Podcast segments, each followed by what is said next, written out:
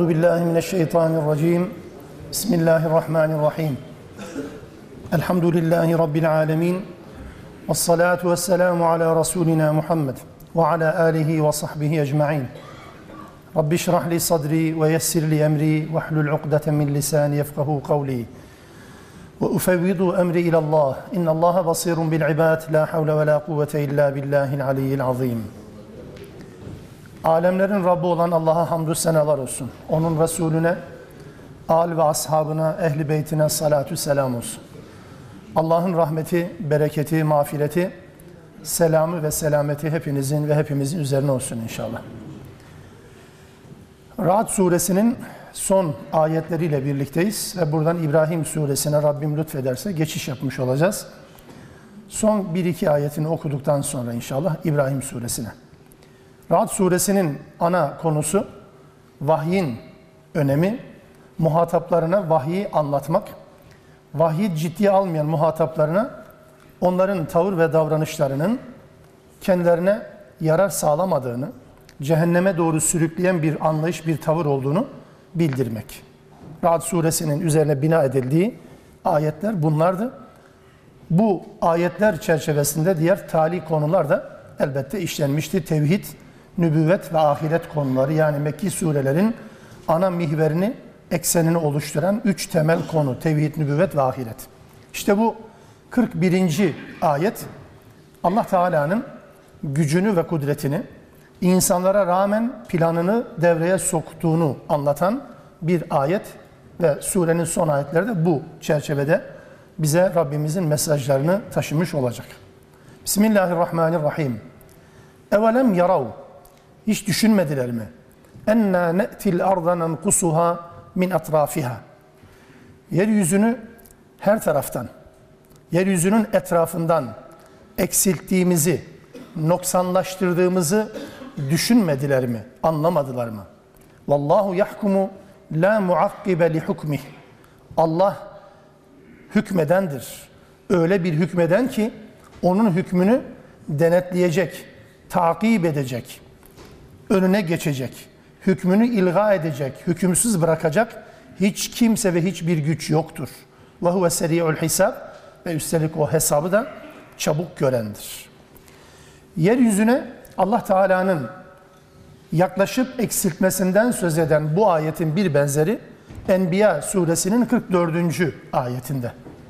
Bel metta'na haulai ve abâehum.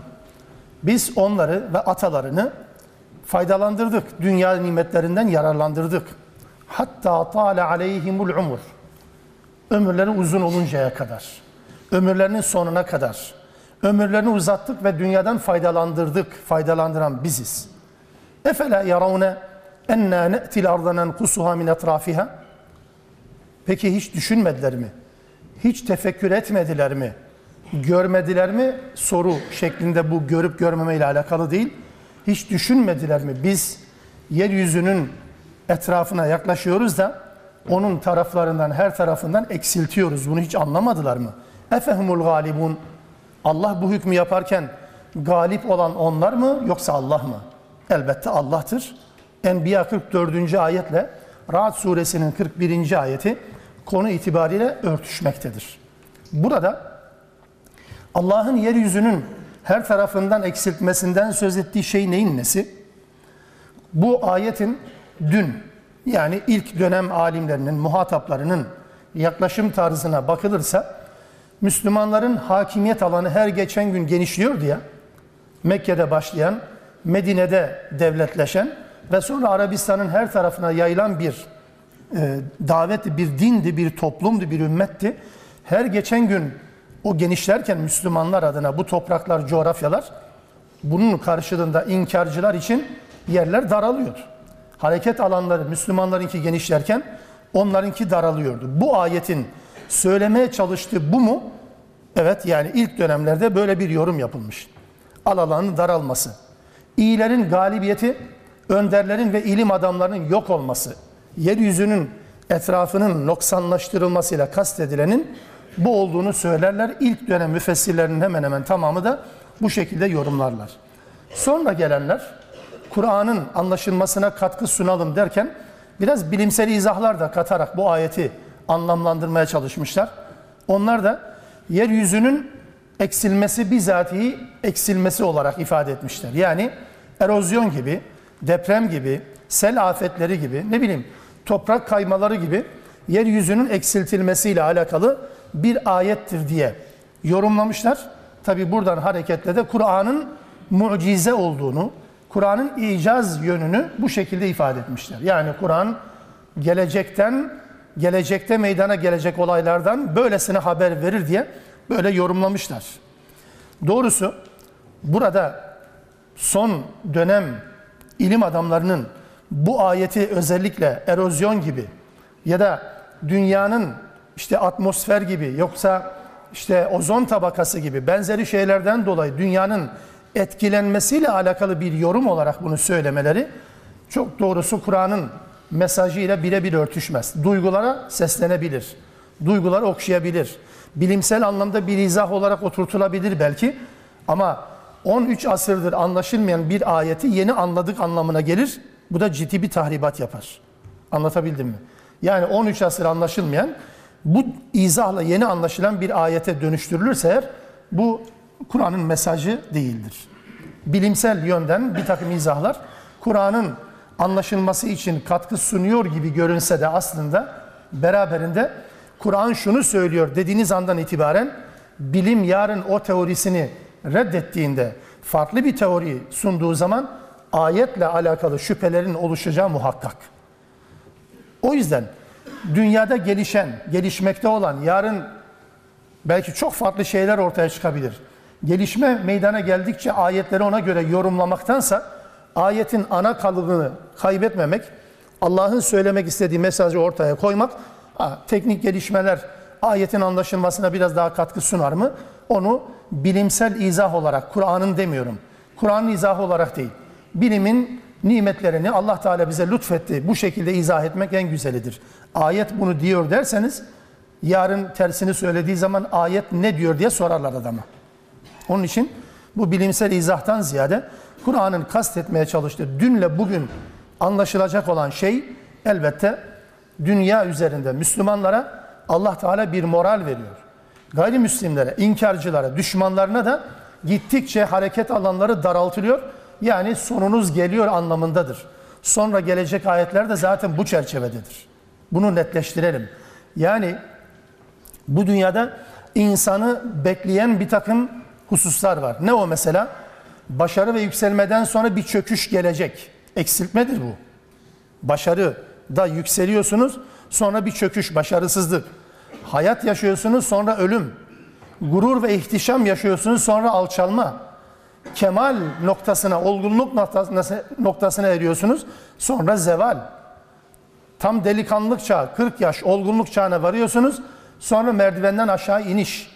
Bu insanların fert olarak da toplum olarak da Allah'ın koymuş olduğu yasanın gereğidir. Hep yükselişten sonra bir çöküşün beklediğini bilin anlamında. Hiç bilmiyor musunuz? Her yükselişten sonra bir çöküşün, bir inişin, bir kemalin, bir zevalinin olduğunu bilmiyor musunuz, düşünmüyor musunuz bunu? Ve Razi'nin ifadesiyle, Fahrettin Razi'nin ifadesiyle hal böyleyken hakkı inkar edenler, inkarcılar, din düşmanları Allah'ın kendilerini alçaltmayacağından nasıl emin olabiliyorlar? Bugün hakim konumdayken, bugün egemen konumdayken, bugün boruları ötüyor bir durumdayken yarın mahkum konuma, edilgen duruma, insanların kendilerinin başına çare arayacağı duruma gelmeyeceğilerinden nasıl emin olabilirler? Hakim olan bugünün yarın mahkum olacağını hesap edin. O anlamda Allah Teala yeryüzünü noksanlaştırır, hareket alanlarını genişletir, Müslümanların diğerlerini daraltır. Küfür her zaman egemen olmayacaktır. Bu ayetin indiği dönem ve bu ayeti okuyacağımız şartları bu şekilde yorumlarsak daha isabetli olur diye düşünüyorum. Bu ayetin indiği şartlar dün hangi şartlarda okundu ve böyle anlaşıldıysa bugün içinde herkese aynı şekilde. Küfrün egemenliği her zaman devam etmez. Bunun bir zevali var. Allah eksiltecektir. Müslümanların hareket alanını genişletecektir. Müslümanların imkanları arttıkça küfrün imkanları kısalacaktır, azalacaktır anlamında yorumlamak daha doğrudur. İşte Bu anlamı desteklemek üzere de 42. ayette bakın Allah Teala diyor ki وَقَدْ مَكَرَ الَّذ۪ينَ مِنْ قَبْلِهِمْ Bu insanlardan önce, bu toplumdan önce geçen toplumlar vardı ve bunlar da bir plan yaptılar. Bir tuzak kurdular. Oysa فَلِلَّهِ الْمَكْرُ جَمِيعًا Oysa bütün planlar Allah'ın elindedir. Allah'ın elinde olan plan var. Plan üstünde bir plan var. Bunu göz ardı ediyorlar. Müslüman bunu bilir. İnkarcı bunu hesap etmez. Müslümanlara diyor ki Allah Teala bunu siz bilin ama başkalarına da bunu bildirin. Onlar bilmedikten sonra bu ayetin küfre yönelik bir tehdit unsuru olduğunu düşünebilir misiniz? Ben biliyorum, sen biliyorsun.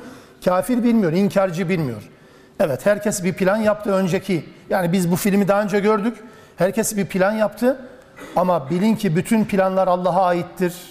Bütün planlar elindedir. Planın üstünde plan vardır.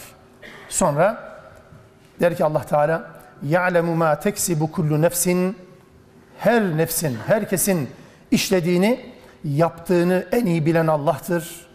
وَسَيَعْلَمُ الْكُفَّارُ لِمَنْ عُقْبَ الدَّارِ Bu dünyanın akıbetinin kimin olduğunu, kimin olacağını kafirler yakında anlayacaklar, yarın anlayacaklar. Er ya da geç kafirler bu akıbet kimin olacak bunu anlayacaklar. Geldikten sonra iş işten geçmiş olacak. Allah Teala bunu söyler.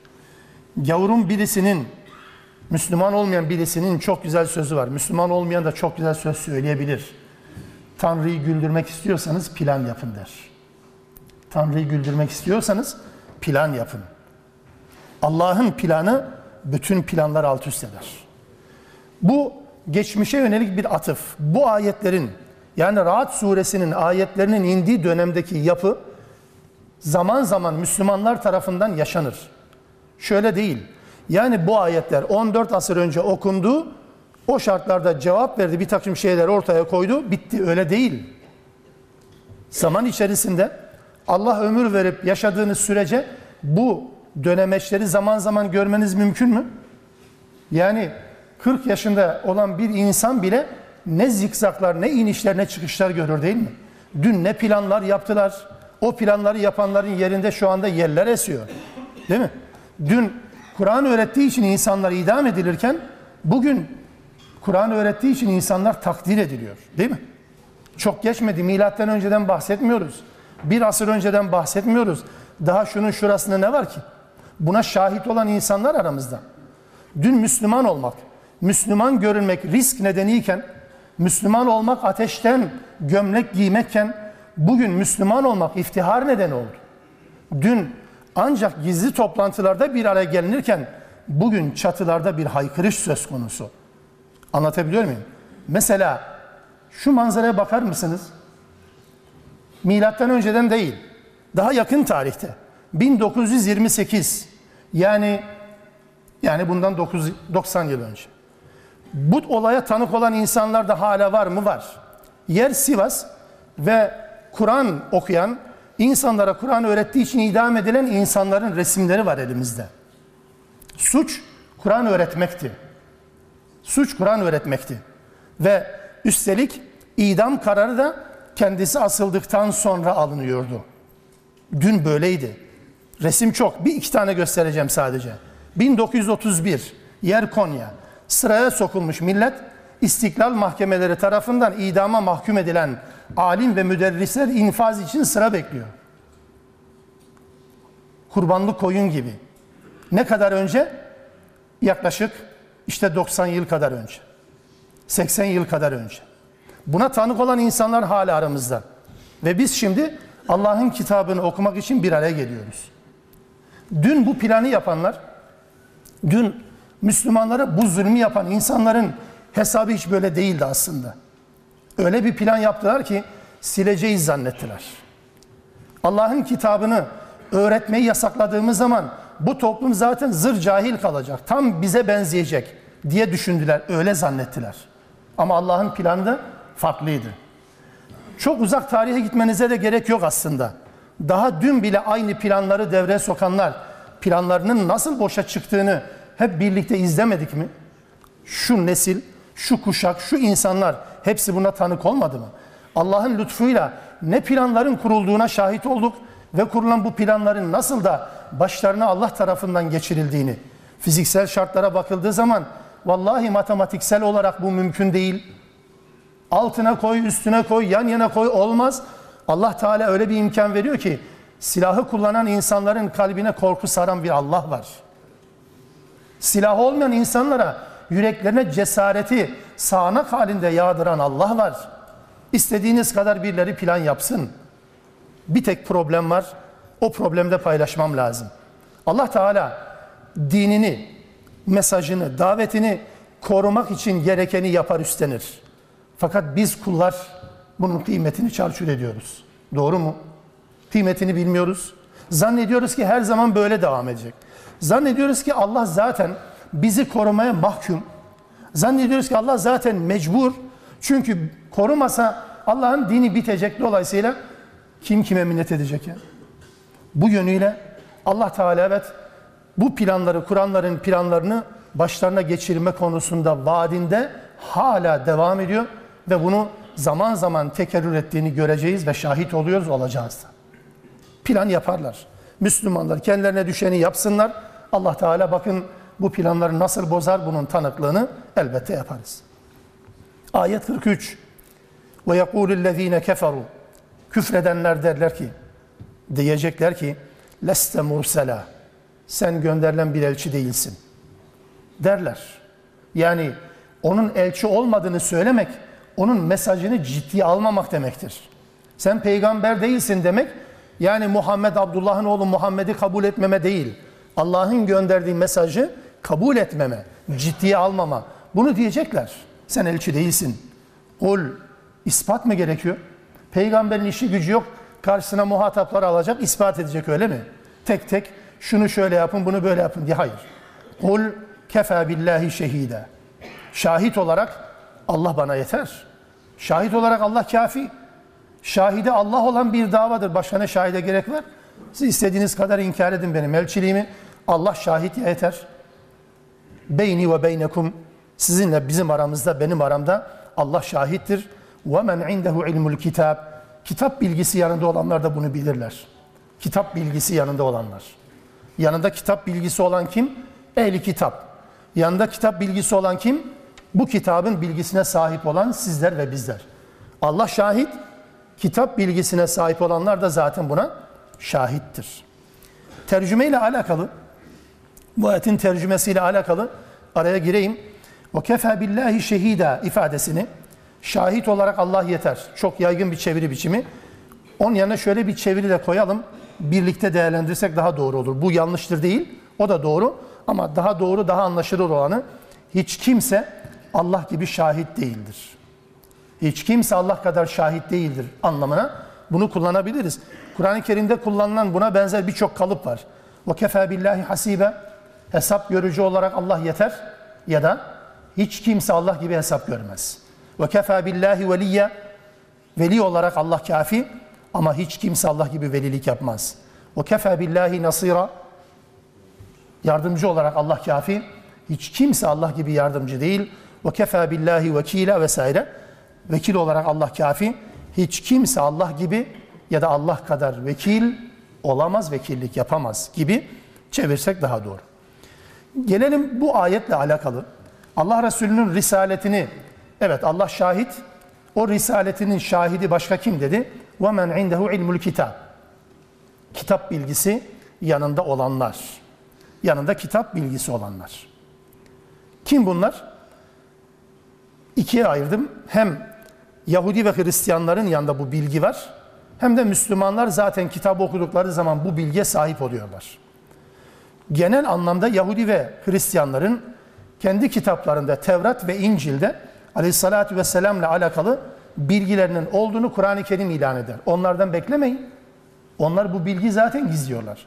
Ama Kur'an onların bu yanlışlarını deşifre ediyor. Müslümanlara, kıyamete kadar gelecek Müslümanlara duyuruyor. Yahudiler ve Hristiyanlar Aleyhisselatü Vesselam'ın geleceğine dair haberlerini kendi kitaplarında okuyorlardı. Ama bekledikleri peygamber kendilerinden değil, İshak oğullarından değil, İsmail oğullarından gelince reddettiler.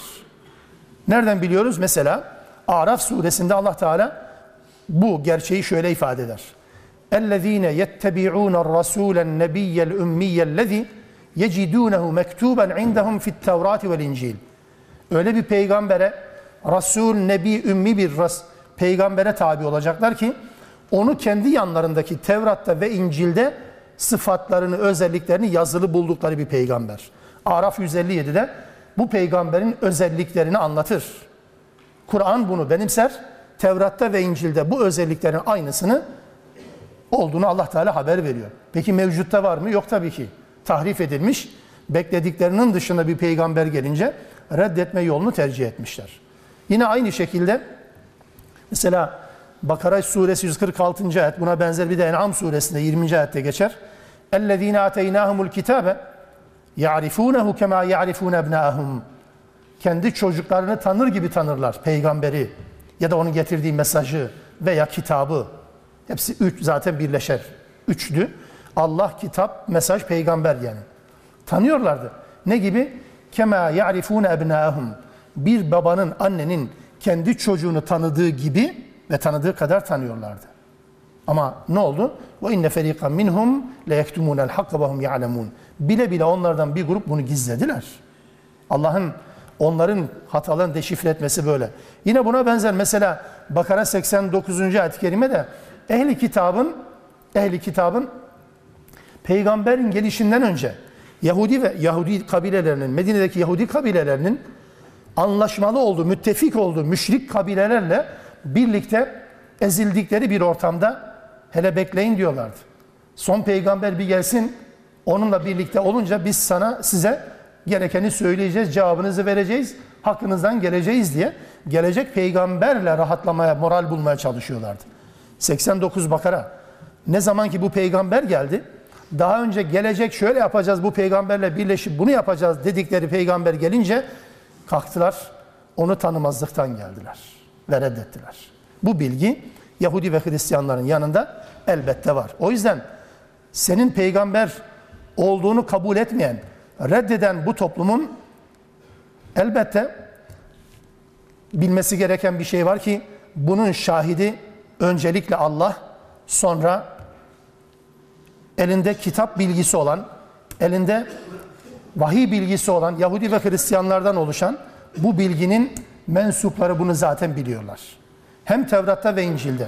Kur'an'ı okuyan bir Müslüman da zaten Aleyhisselatü Vesselam'ın durumunu çok net bir şekilde biliyor zaten. Şahit olarak bunlar kafi. İspat yoluna gidilmez. Neyini ispat edeceksiniz? Muhammed Aleyhisselam'ın peygamberliğini nasıl ispat etmeye kalkacaksınız? Kendisi ispat etmeye kalkmadı ki. Sadece ispat ettiğinizi zannedersiniz, o kadar. Ve bu ayetle birlikte İbrâhîm Sûresine bir geçiş. Bismillahirrahmanirrahim. Elif, Lam, Ra. Kitabun enzelnâhu ileyke lituhricen nâse minel-zulümâti ilen-nûr biizni rabbihim ilâ sırâtil azîzil hamîd. Bu kitap, bu vahiy insanları Rablerinin izniyle, Allah'ın izniyle karanlıklardan aydınlığa çıkarman için mutlak güç sahibi ve övgüye layık olan Allah'ın yoluna iletmen için sana indirdiğimiz bir kitaptır bu kitap. İnsanları karanlıklardan aydınlığa çıkarmak için ve de Allah'ın yoluna iletmen, hidayete erdirmen için indirdiğimiz bir kitaptır.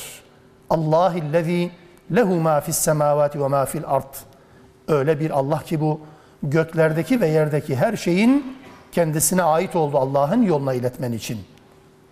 وَوَيْلٌ لِلْكَافِرِنَ مِنْ عَذَابٍ شَد۪يدٍ. O gün o şiddetli azaptan dolayı o kafirlerin vay haline. Dolayısıyla Ra'd suresinden İbrâhîm suresine geçiş bu ayetle birlikte, konu bağlantı aynı. Vahyin özellikle reddedildiği bir ortamda, peygamberin misyonunun, rolünün tartışmaya açıldığı bir ortamda muhataplar, düşmanlar tarafından Allah Teala İbrâhîm suresiyle biz sana bu kitabı verdik ki insanları karanlıklardan aydınlığa çıkarıp götüresin, Allah'ın yoluna iletesin diye. Bu surenin son ayeti de aynı konuyu işleyecek. İbrâhîm suresinin ilk ayeti de vahyin durumuyla alakalı, son ayeti de vahyin durumuyla alakalıdır. İbrâhîm suresi Mekke'de inen Mekke'nin son dönemlerinde inen, bir nevi şirkle İslam'ın, küfürle İslam'ın kıyasya mücadelesinin son safhalarında inen bir suredir İbrâhîm Sûresi. Bu sure İbrahim dendi. Bu sureye İbrahim denmesinin nedeni şöyle tarif edilir. Nasıl? 35. ayetten 41. ayete kadar İbrahim Aleyhisselam'dan bahseden bir bölüm var. Aslında burada İbrahim Aleyhisselam'ın hayat hikayesi anlatılmıyor. Bu bölümde sadece ve sadece İbrahim'in ailesiyle birlikte Allah'a yaptığı bir duadan söz ediliyor. 35'ten 41. ayete kadar. Komple dua. Ailesiyle, nesli ve zürriyetiyle alakalı endişesini dile getiren bir bölüm. Bunu niye söyledim? Bunu şunun için söyledim. Bir sureye bir isim verildiği zaman zannedilmesin ki o isim orada detaylandırılmış. Hayır. Bunun anlamı şu. Diyelim ki bu sure İbrahim denmesinin nedeni İbrahim kıssasının anlatılmasından dolayı değil. Mesele bu değil. Eğer mesele böyle olsaydı buradan çok daha uzun anlatılan İbrahim Aleyhisselam'ın hayatının daha çok, daha uzun anlatıldığı, detaylı anlatıldığı başka yerler var. Enbiya suresi, En'am suresi, Meryem, Şuara, Saffat suresi mesela. Uzun ayetler. Bakın onlarca ayetin anlatıldığı yerler var. Oralara İbrahim denmedi, buraya İbrahim dendi. Bunun özel bir anlamı var mı? En azından Allah bilir ya, bir anlamı var gibi tabii. İbrahim adını Allah Teala bu sureye uygun gördü. Niye? Çünkü surenin merkezine yer alan İbrahim'in şükürle alakalı bir duası. Neyin şükrü? Allah'ın kendisine lütfettiği bu nimetlerin karşılığı olarak ortaya koyduğu bir şükür var. Ve bu şükrün sonucunda Allah'a bir yalvarmasından söz edilir. Ve sureye İbrahim denmesi adeta insanlık için, bütün insanlar için tek yol İbrahim'in duasında dile getirilen tevhid yoludur dercesine o mesajlarda, o duada yer alan, adeta İbrahim'in duasında yer alan yolun tek yol olduğuna dair bir işaret olarak da değerlendirmek mümkün. Diğer yerlerde de İbrahim detaylandırılır ama burası surenin İbrahim olarak isimlendirilmesinin yegane nedenidir. Böyle biliyoruz, böyle anlıyoruz, böyle anlamaya çalışıyoruz. Tabii İbrahim'in şükrü, çok şükür ya Rabbi gibi ifadeden ziyade nimetin karşılığını ortaya koyma, nimeti gösterme demektir. Şükür, şükür edilen şeydir. Söylenen şey şükür değil sadece. Şükür söylenmez. Şükür o telaffuzdur. Elhamdülillah dersiniz ya da çok şükür ya Rabbi dersiniz, bu telaffuzdur. Şükrün aslı bu değil. Şükür edilen şeydir. Edilen şey ne? Yani eylem yönü var. Eylem yönü var. Bir yansıtma var. Bir ameli boyutu var. Pratize edilmiş bir hali var. Yoksa sadece öbürü çok şükür telaffuzdur. O yüzden şükretmek nimeti göstermek demektir. Kelimenin asıl anlamı budur. Bu kelimenin yorumu değil. Şükür etmek nimeti göstermek demektir. Hatta bakın bu anlamda olduğunu daha doğru anlayabilmek için Allah'ın kendisiyle alakalı kullandığı kelimeyi de beraber değerlendirin şimdi. Mesela فَاِنَّ اللّٰهَ شَاكِرٌ عَلِيمٌ. Allah şükredicidir. Neye şükrediyor ki Allah? Böyle tercüme edilmez değil mi? Allah şükredici olur mu? Neye şükredecek Allah ya? Bizim gibi kul değil ki birine şükretsin. Allah şakirun alimdir, şakirdir. Ne demek yani? Nimetleri gösterendir. Bütün nimetleri göstermedi mi Allah? Bir insanın hayatında lazım olabileceği bütün nimetleri lütfetmedi mi? Görünen bu kadar sayısız nimetler Allah'ın şakir sıfatıdır. Şükredici demek değil bu kelimenin. Aslı bu değil. Zaten haddi zaten tercüme ederken de tercüme edilmiyor ki. Şükür Arapçadır. Tercüme ediyorsun, şükretmek diyorsunuz. Türkçesini söyleyelim. Hamd etmek de Arapça. Var mı bilen? Nasıl diyeceksiniz bunu? Yok ki. O yüzden bunu açmanız lazım. Şükür, nimeti göstermektir. Nimeti gösteren de şakirdir, Allah'tır. Kul da şükreder, nimeti üzerinde gösterir. Hani ters taraftan okunan bir hadis var ya, tabii bana göre ters taraftan okunan bir hadis. Allah kula verdiği nimeti üzerinde görmek ister. Nasıl yani? Zengin bir adam, varlıklı bir adam 10 yıl boyunca aynı ceketi giyiyor. Ayıp değil mi ya? Niye ayıp? Peygamber böyle demiş. Demiş tabii ki, gerçekten demiş ama peygamber ceketle alakalı bunu söylememiş. Allah kula verdiği nimeti üzerinde görmek ister demiş. Yani kınıyoruz, bu adam 10 yıl aynı ceket giyilir mi ya? 20 yıl aynı ceket giyilir mi? Mesele bu değil.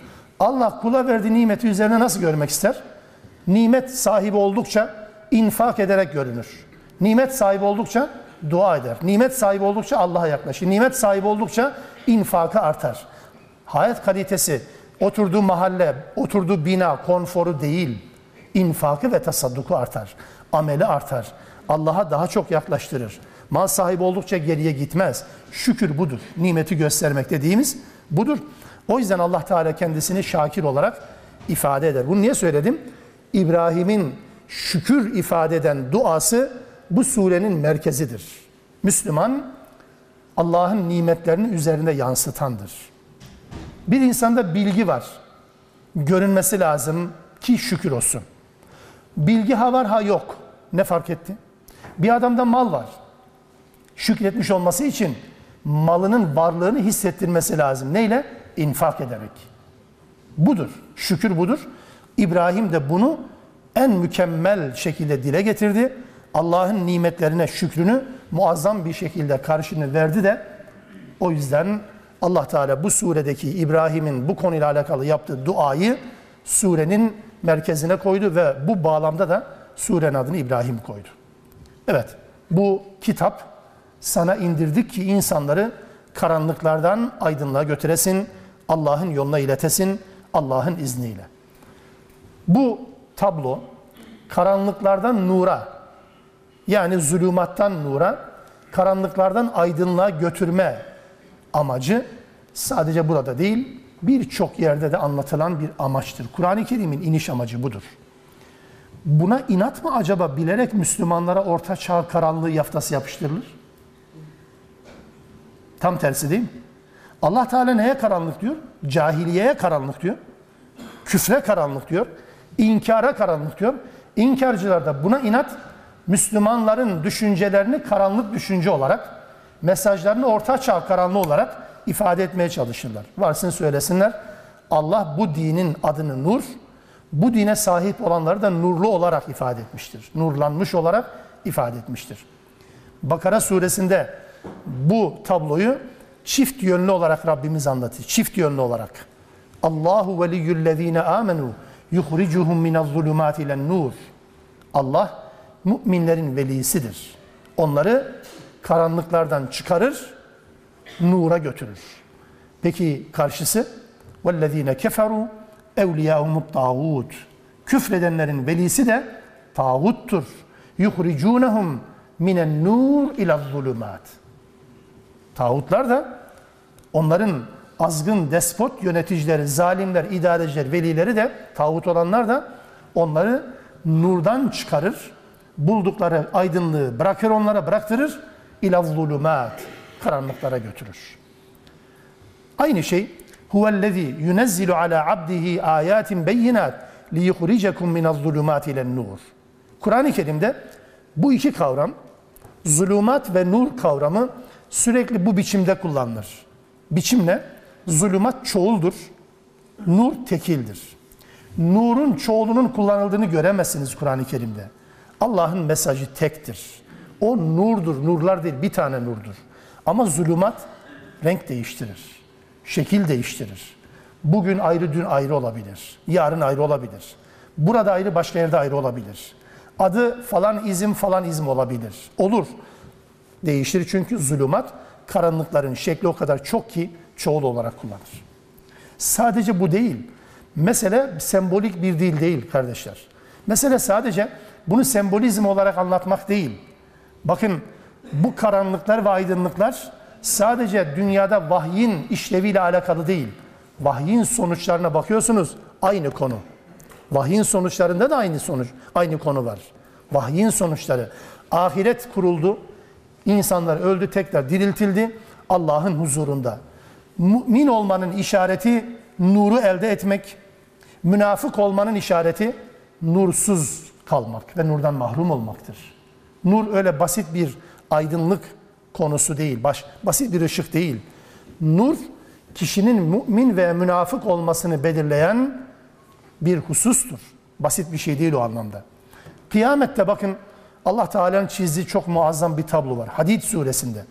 Hadid suresinde Allah Teala der ki: "Yevme teral mu'minîne vel mu'minât yes'a nûruhum beyne eydîhim ve bi eymanihim."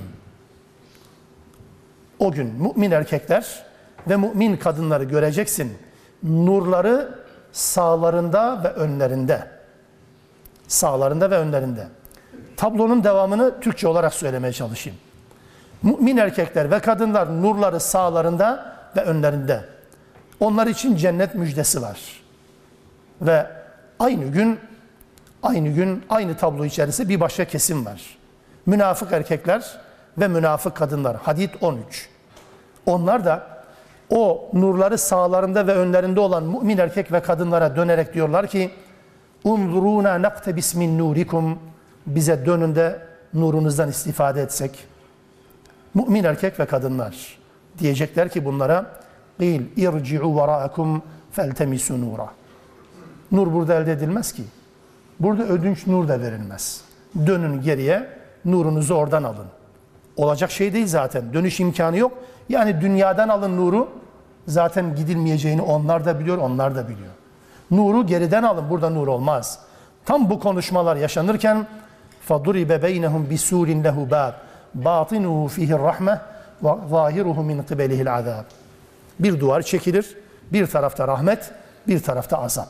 Rahmetin olduğu taraf belli, azabın olduğu taraf belli. Devam ediyor nur tablosu. Bu kez görüntü bitti. Sağlarında ve önlerindeki nurdan faydalanma imkanı olmadığını anladılar münafıklar.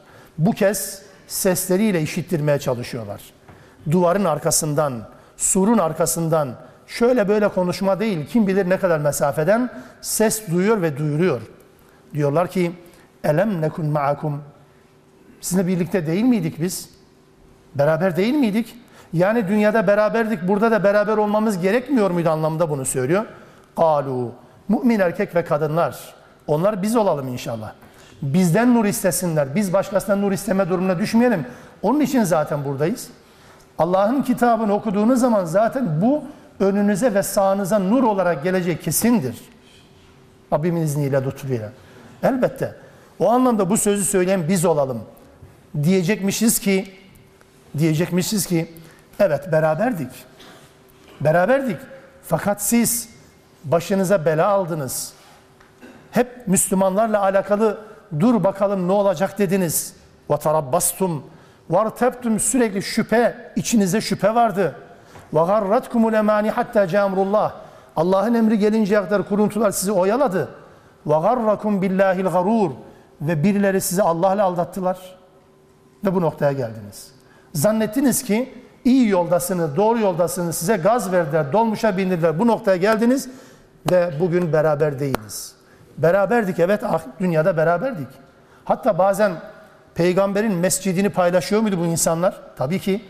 Hatta bazen Uhud'da bulunuyorlar mıydı?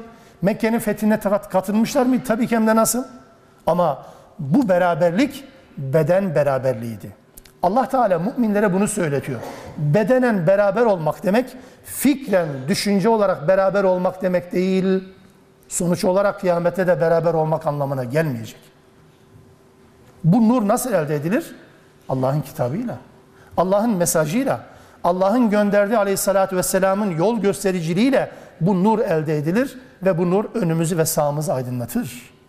Rabbimiz bundan mahrum etmesin. Kıyamette bu tablo aynı şekilde Tahrim suresinde de nur önlerinde ve sağlarında tablosuyla ifade edilir. Bu kitabın geliş amacı karanlıklardan ışığa, aydınlığa çıkarmak, kıyamette de sahili selamete ulaştırmak idi.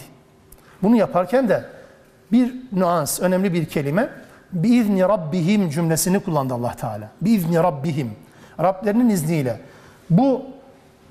Burada detaylandırmayacağım, sadece özet olarak geçeceğim. Din konusunda, davet konusunda peygamberin bile diyorum çünkü bakın önemli, peygamberin bile insanları zorlayamayacağını anlatan bir cümledir bu. Allah'ın izniyle. Sen sana düşeni yap, anlat, sonuçtan sorumlu değilsin. Geçen dersin son ayetlerinden birisiydi bu.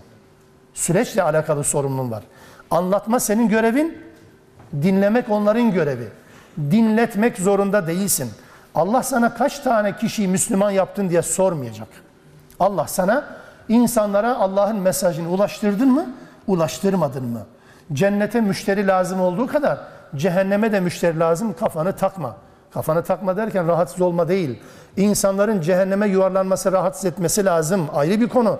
Ama anlattınız, adam takmadı. Çok da önemli değil. Önemli değil tabii ki. Çok rahat olmak lazım. Bu anlamda da zorlayıcı bir rolü yok peygamberlerin. Onların yoksa zaten benim, senin hiç yok. O yüzden biizni Rabbihim, Rablerinin izniyle. Surenin son ayeti de aynı konuyu işliyor. İbrahim Suresinin 52. ayetlik bölümünün son 52. ayeti de aynı konuyu işliyor. Bağlantı kuralım inşallah. Rabbim o ayete de ulaştırır. Hâzâ belâhun linnâs. Bu insanlar için bir tebliğdir. Bir tarıdır, bir çağrıdır, bir davettir. وَلِيُنْذَرُوا بِهِ وَلِيَعْلَمُوا أَنَّمَا هُوَ اِلَٰهٌ وَاحِدٌ. Uyarılsın diye gönderilen bir çağrıdır. Allah'ın tek ilah olduğu bilinsin diye, bilsinler diye gönderilen bir çağrıdır. وَلِيَذَّكَّرُوا اُلُوا الْاَلْبَابِ وَلِيَذَّكَّرَ اُلُوا الْاَلْبَابِ. Akıl sahipleri, aklı selim sahibi olan insanlar gerçekten gündemde tutsunlar diye, gündemlerine alsınlar diye gönderilen bir kitaptır der. Bu ayet-i kerimenin, yani İbrahim Suresi ilk ayetinin insanlara yönelik bir boyutu vardı. لِتُخْرِجَ النَّاسِ مِنَ الظُّلُمَاتِ. İnsanları. Kim bunlar? Nerede? İlk muhatap değil. Yani لِتُخْرِجَ الْعَرَبِ demiyor. Arapları çıkarasın diye değil. Ya da Mekkelileri çıkarasın diye değil. Ya da şunu, şu bölge öyle değil. لِتُخْرِجَ النَّاسِ. Bütün insanları. Bu, Kur'an-ı Kerim'in evrenselliğiyle alakalı yeni bir hatırlatma. Eskiden var, tabii eskisi de var. Yani çünkü daha önce geçen ayetlerde de buna dair atıflar vardı. Kur'an'ın mesajı da, bu Kur'an'ın mesajını ileten Allah Resulü de bu yönüyle evrensel kelimesini kullanıyorum ama evrensel bazen bazıların takıldığı bir kelime. Cihan şümül de diyebilirsiniz buna. Cihan şümül biraz daha bizim atalarımızın dilidir, lisan, daha doğru lisan. Evrensel biraz tartışmalı bir kelime.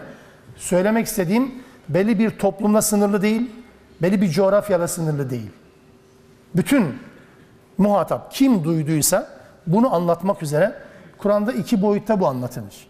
Hem sosyolojik anlamda hem de coğrafi anlamda. Siz buna beşeri, insani anlamda ya da mekan anlamında söyleyebilirsiniz.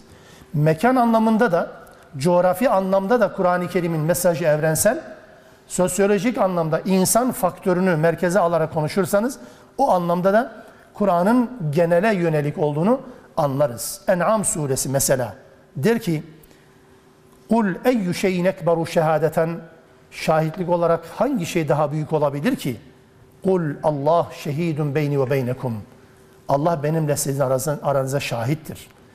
وَاُوْحِيَ اِلَيَّ هَذَا الْقُرْآنِ. Bu Kur'an bana vahyedildi. لِاُنْذِرَكُمْ بِهِ وَمَنْ بَلَغْ. Sizi ve ulaşılan herkesi uyarayım diye. لِاُنْذِرَكُمْ بِهِ. Sizi uyarayım. وَمَنْ بَلَغْ. وَمَنْ بَلَغْ ucu açık. Kime ulaştıysa. Kime ulaştıysa uyarmam için bana vahyedilen bir Kur'an'dır. Kime ulaştıysa. Mekan anlamında da hem En'am suresi hem Şura suresinde benzer ifadeler. لِتُنْذِرَ اُمَّ الْقُرَى وَمَنْ حَوْلَهَا der. لِتُنْذِرَ اُمَّ الْقُرَى وَمَنْ حَوْلَهَا. Ümmül Kura'yı, ana kent, merkez üs olarak Kur'an bunu ifade ediyor. Kur'an'a göre hayatın merkezi, dünyanın merkezi, dünyanın kalbi boyut olarak, yön olarak ifade edeceğiniz bir merkez olacaksa burası Ümmül Kura'dır. Mekke'dir yani. Mekke'yi kastederek söylüyor. Ümmül Kura ve men havleha ve etrafındakiler. Merkez olarak Mekke, birileri Greenwich'i alabilir, Londra'yı merkez olarak İngiltere alabilir. O onların din anlayışıdır. Aynı zamanda coğrafya anlayışa da sirayet eder. Din anlayışıyla coğrafya anlayış birbirinin zıttı değil, birbirine alternatifi değil, tamamlayıcıdır. Takvim basit bir şey mi zannettiniz? Takvim basit bir şey mi? Siyasi yönetimsel tarafı yok mu? Ne demek? Olmaz olur mu? Dini tarafı var. Hatta bir saat ayarı bile değil mi? Sadece bir saat ayarı değil. Aynı zamanda siyasi bir tavrı var. Bu böyledir yani. Öteden beri. Mekan boyutu olarak Allah Teala merkeze Mekke'yi alır. Ümmül Kura Mekke ve çevresi. Kuzeyi, güneyi, doğusu ve batısı. Nereye kadar? Ucu nereye kadar giderse. Bu vahyin uyarmak üzere geldiği kesim Mekke ve çevresidir. Resulullah'ın evrenselliğini anlatmak üzere de Allah Teala Araf suresinde şöyle ifade eder. Kul de ki ya eyyühennâs ya eyyühellezine âmenü değil. Ey insanlar de. Ey insanlar. İnni Rasulullah ileykum cemiyan. Ben hepinize gönderilen bir elçiyim, bir Resulüm. Hepinize. İnsan kimse ben size elçi olarak gönderilmişim. Bunu bilin. Buna benzer yine Sebe suresinde وَمَا أَرْسَلْنَاكَ اِلَّا كَافَّةً لِلنَّاسِ Biz seni başka değil, bütün insanlara elçi olarak gönderdik. Beşiran ve nediran, uyarıcı ve müjdeci olarak gönderdik. Bu evrensellikten dolayı, cihan şumul özelliğinden dolayı hem mesajı ileten aleyhissalatü vesselamın kendisinin bu nedenden dolayı işte Bizans yöneticilerine, İran yöneticilerine, Mısır yöneticilerine, civar kabilelere, civar ülkelere duydukları veya duyuruldukları yerlerin tamamına niye davet mektupları gönderildi? Niye elçiler vasıtasıyla gönderildi? Zoru neydi aleyhissalatü vesselamın? Zeyd bin Harise'ye İbranice öğretti, diğerine Farsça öğrendi, diğerine başka dil öğrendi. Elçi olarak, diplomat olarak, ilk diplomatik harekettir, tavırdır bunlar. Elçi olarak gönderdi. Duymayanlara duyurmak üzere. Bakın böyle bir dinin temsilcisiyim. Böyle bir mesaj var Rabbimiz. Siz hidayete ererseniz, toplumunuzu hidayete erdirirseniz kurtulursunuz. Değilse cehennem sizi bekliyor diye uyarıda bulunmuş olur. Bu mesajı, bu daveti sadece bulunulan yerle sınırlı bırakmamak anlamındadır. Bu genel özelliği bu ama biraz parantez arasına bir şey koyarak da buna benzeterek söyleyeyim. Allah'ın mesajını öğrenen her bir Müslüman bu mesajı öğrenmekle eğer kalıyorsa, sadece öğrenerek bilgileri kafasına, kalbine koyarak bırakıyorsa mesaja sadakat göstermiyor demektir. Bunun mutlaka birilerine ulaşması ve ulaştırılması lazım. Hiçbir Müslümanın sadece bilgilenmek amacıyla Allah'ın mesajını öğrenmeye hakkı yok. Böyle bir bilgilenme amacı bir arpa boyu yol almanıza yardımcı olmaz. Kesinlikle. Bilgi sahibi olacaksınız. Hayır. Bu mesajın amacı insanlara ulaştırılmaktır. Onların karanlıklardan alınıp aydınlığa götürülmesidir. Bunun için de öğrenilen bilgilerin başkasına aktarılması. Bu misyonu Rabbim bizlere yüklemiş. Bunun hakkını Rabbim vermeyi nasip etsin inşallah. Kur'an'ın hedefi de budur. Kur'an'ın hedefi sadece belli bir bölgedeki Müslümanları yapmak değil. Bütün dünyaya İslam'ı yayma gibi bir hedef var. Bakın yüklenen göreve bakın şimdi. İslam'ın bütün dinlerin üzerine hakim olması amacı var Allah'ın. Bunun farkında mıyız? Bu din sadece birey olarak şurada burada yaşansın diye gönderilen bir din değil. 3 ayette aynı cümleyi vurgular. 3 ayette. Fetih suresinde, Saf suresinde ve Tevbe suresinde. Huvellezî ersele rasûlehu bilhuda ve dinil hak liyuzhirahu ale'd-dini kullih. Çok önemli bir ilke. Okuyup geçmeyin bunu. Allah Teala öyle bir Allah ki Resulünü hidayetle ve hak dinle gönderdi. Niçin? Liyuzhirahu ale'd-dini kullih. Bütün dinlere hakim olsun diye. Buyurun. Mütevazilik yapma gerek yok din konusunda. Onu dünya konusunda yapalım. Ama din konusunda bakın mütevazilik yok. Hedef çok uzaklarda. Ya çok uzağa koyuyor hedef Allah Teala. Basit bir hedef değil. Bütün insanlar kendi dinlerini yaşayacaklarsa dahi İslam dininin egemenliği altında yaşasınlar. İslam diğer bütün dinlere bu anlamda özgürlük garantisi, hürriyet garantisi verir. İslam başkalarının egemenliği altında değil. Başkaları İslam'ın egemenliği altında yaşasın. Allah'ın hedefi bu. Bu din başkalarının egemenliği altında şöyle böyle kör topal yürüsün diye indirilen bir din değildir. Şamar olanı olarak kullanılacak bir anlayışta da bir din değildir. Allah'ın gösterdiği hedef budur. Aynı şekilde Nur 55. ayette de bunu anlatır. وَعَدَ اللّٰهُ الَّذ۪ينَ آمَنُوا مِنْكُمْ وَعَمِلُوا الصَّالِحَاتِ لَيَسْتَخْلِفَنَّهُمْ فِي الْاَرْضِ كَمَا اسْتَخْلَفَ الَّذ۪ينَ مِنْ قَبْلِهِمْ. Sizden öncekileri, onlardan öncekileri yeryüzünün halifesi yaptığı gibi, yeryüzünde söz sahibi yaptığı gibi iman ve salih ameli birleştirenlere Allah bunu vaat ediyor. Bu vaadin muhatapları aranıyor şimdi. İmanı ve salih ameli hayatında birleştirenler yeryüzünün hakimi olacak. Allah Teala böyle bir hedef koydu Müslümanların önüne. Müslümanlar dünyaya hükmetme amacıyla gönderilen bir dinin mensubudur. İbadetini yap geç, kulluğunu yap bitir, öyle değil. Bundan 200 yıl öncesine geçtiğiniz zaman dünyaya nasıl nizam veriyordu Müslümanlar? Tarih boyunca böyle olması gerekiyordu. Yarın da böyle olması gerek. Hedef bu olacak. Hedef cami yapıp ibadeti açmak. Hedef dernek vakıfı açıp faaliyet yapmak. Hedef kitap yazıp matbaa, öyle değil. Bunlar olması lazım zaten. Bunlar olmasa zaten olmaz bir şey. Fakat asıl bunlar hedef değildir. Asıl hedef İslam'ın yaşanacağı bir dünya oluşturmaktır. Bu da nereden başlar? Benim evimden başlar. Benim mahallemden başlar. Benim kentimden başlar, benim ülkemden başlar.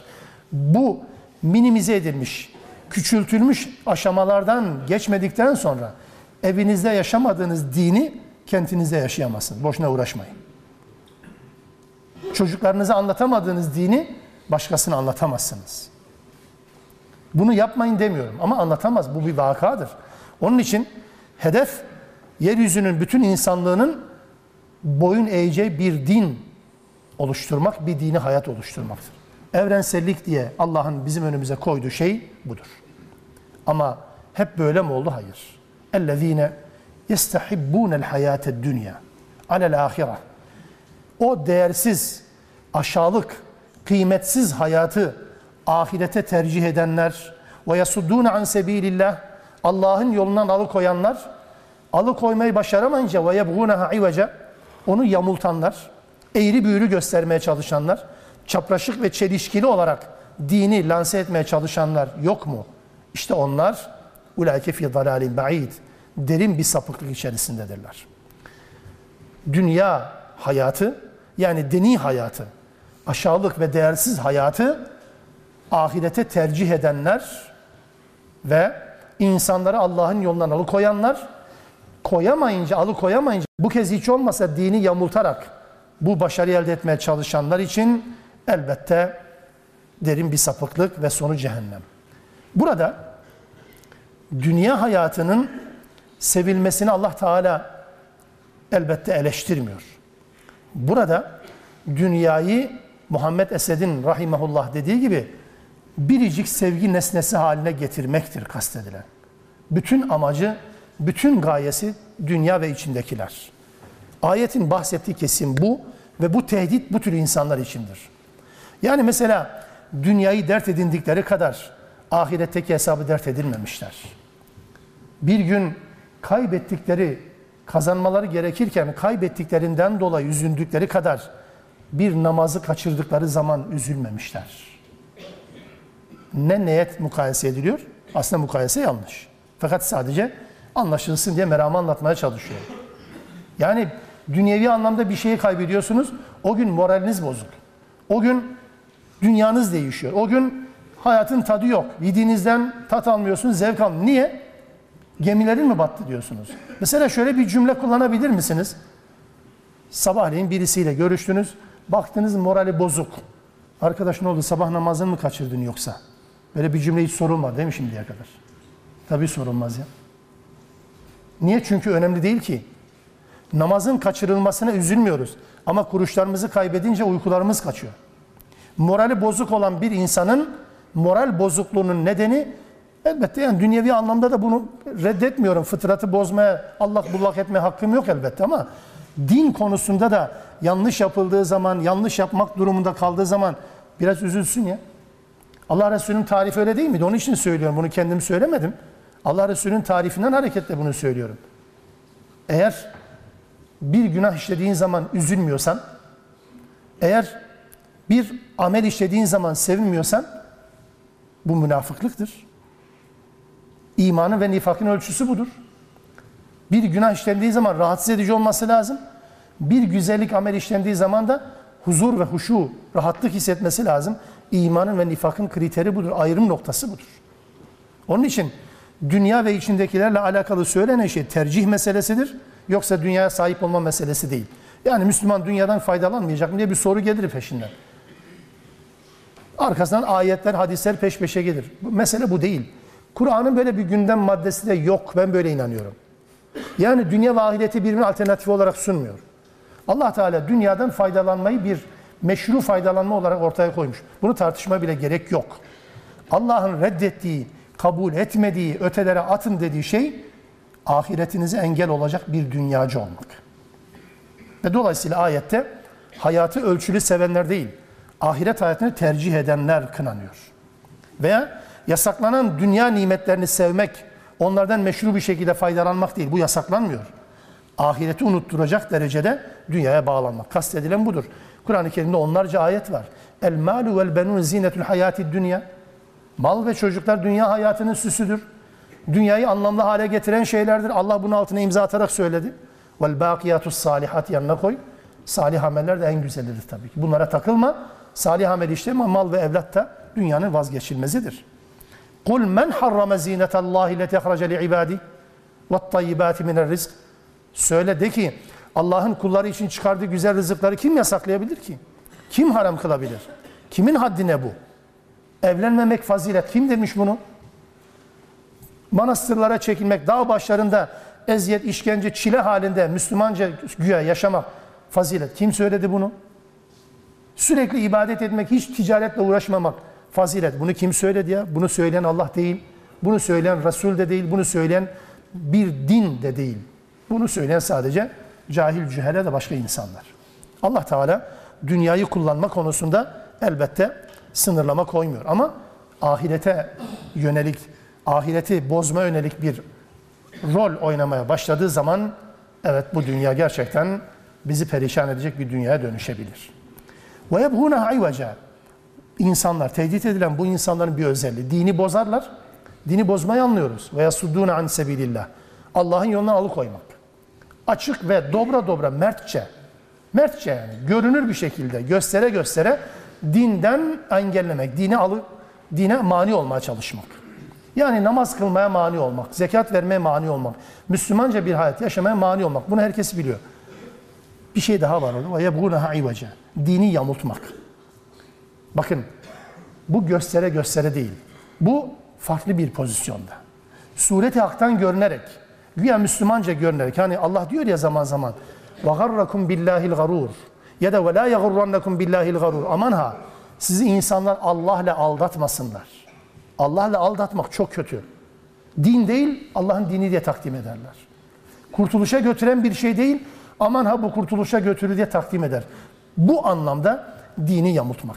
Mesela hürmet edilen bir kitap, baş tacı edilen bir kitap, hatta göbekten aşağı düşürüldüğü zaman kızılan bir kitap ama okunmayan, hele ki hiç amel edilmeyen bir kitap.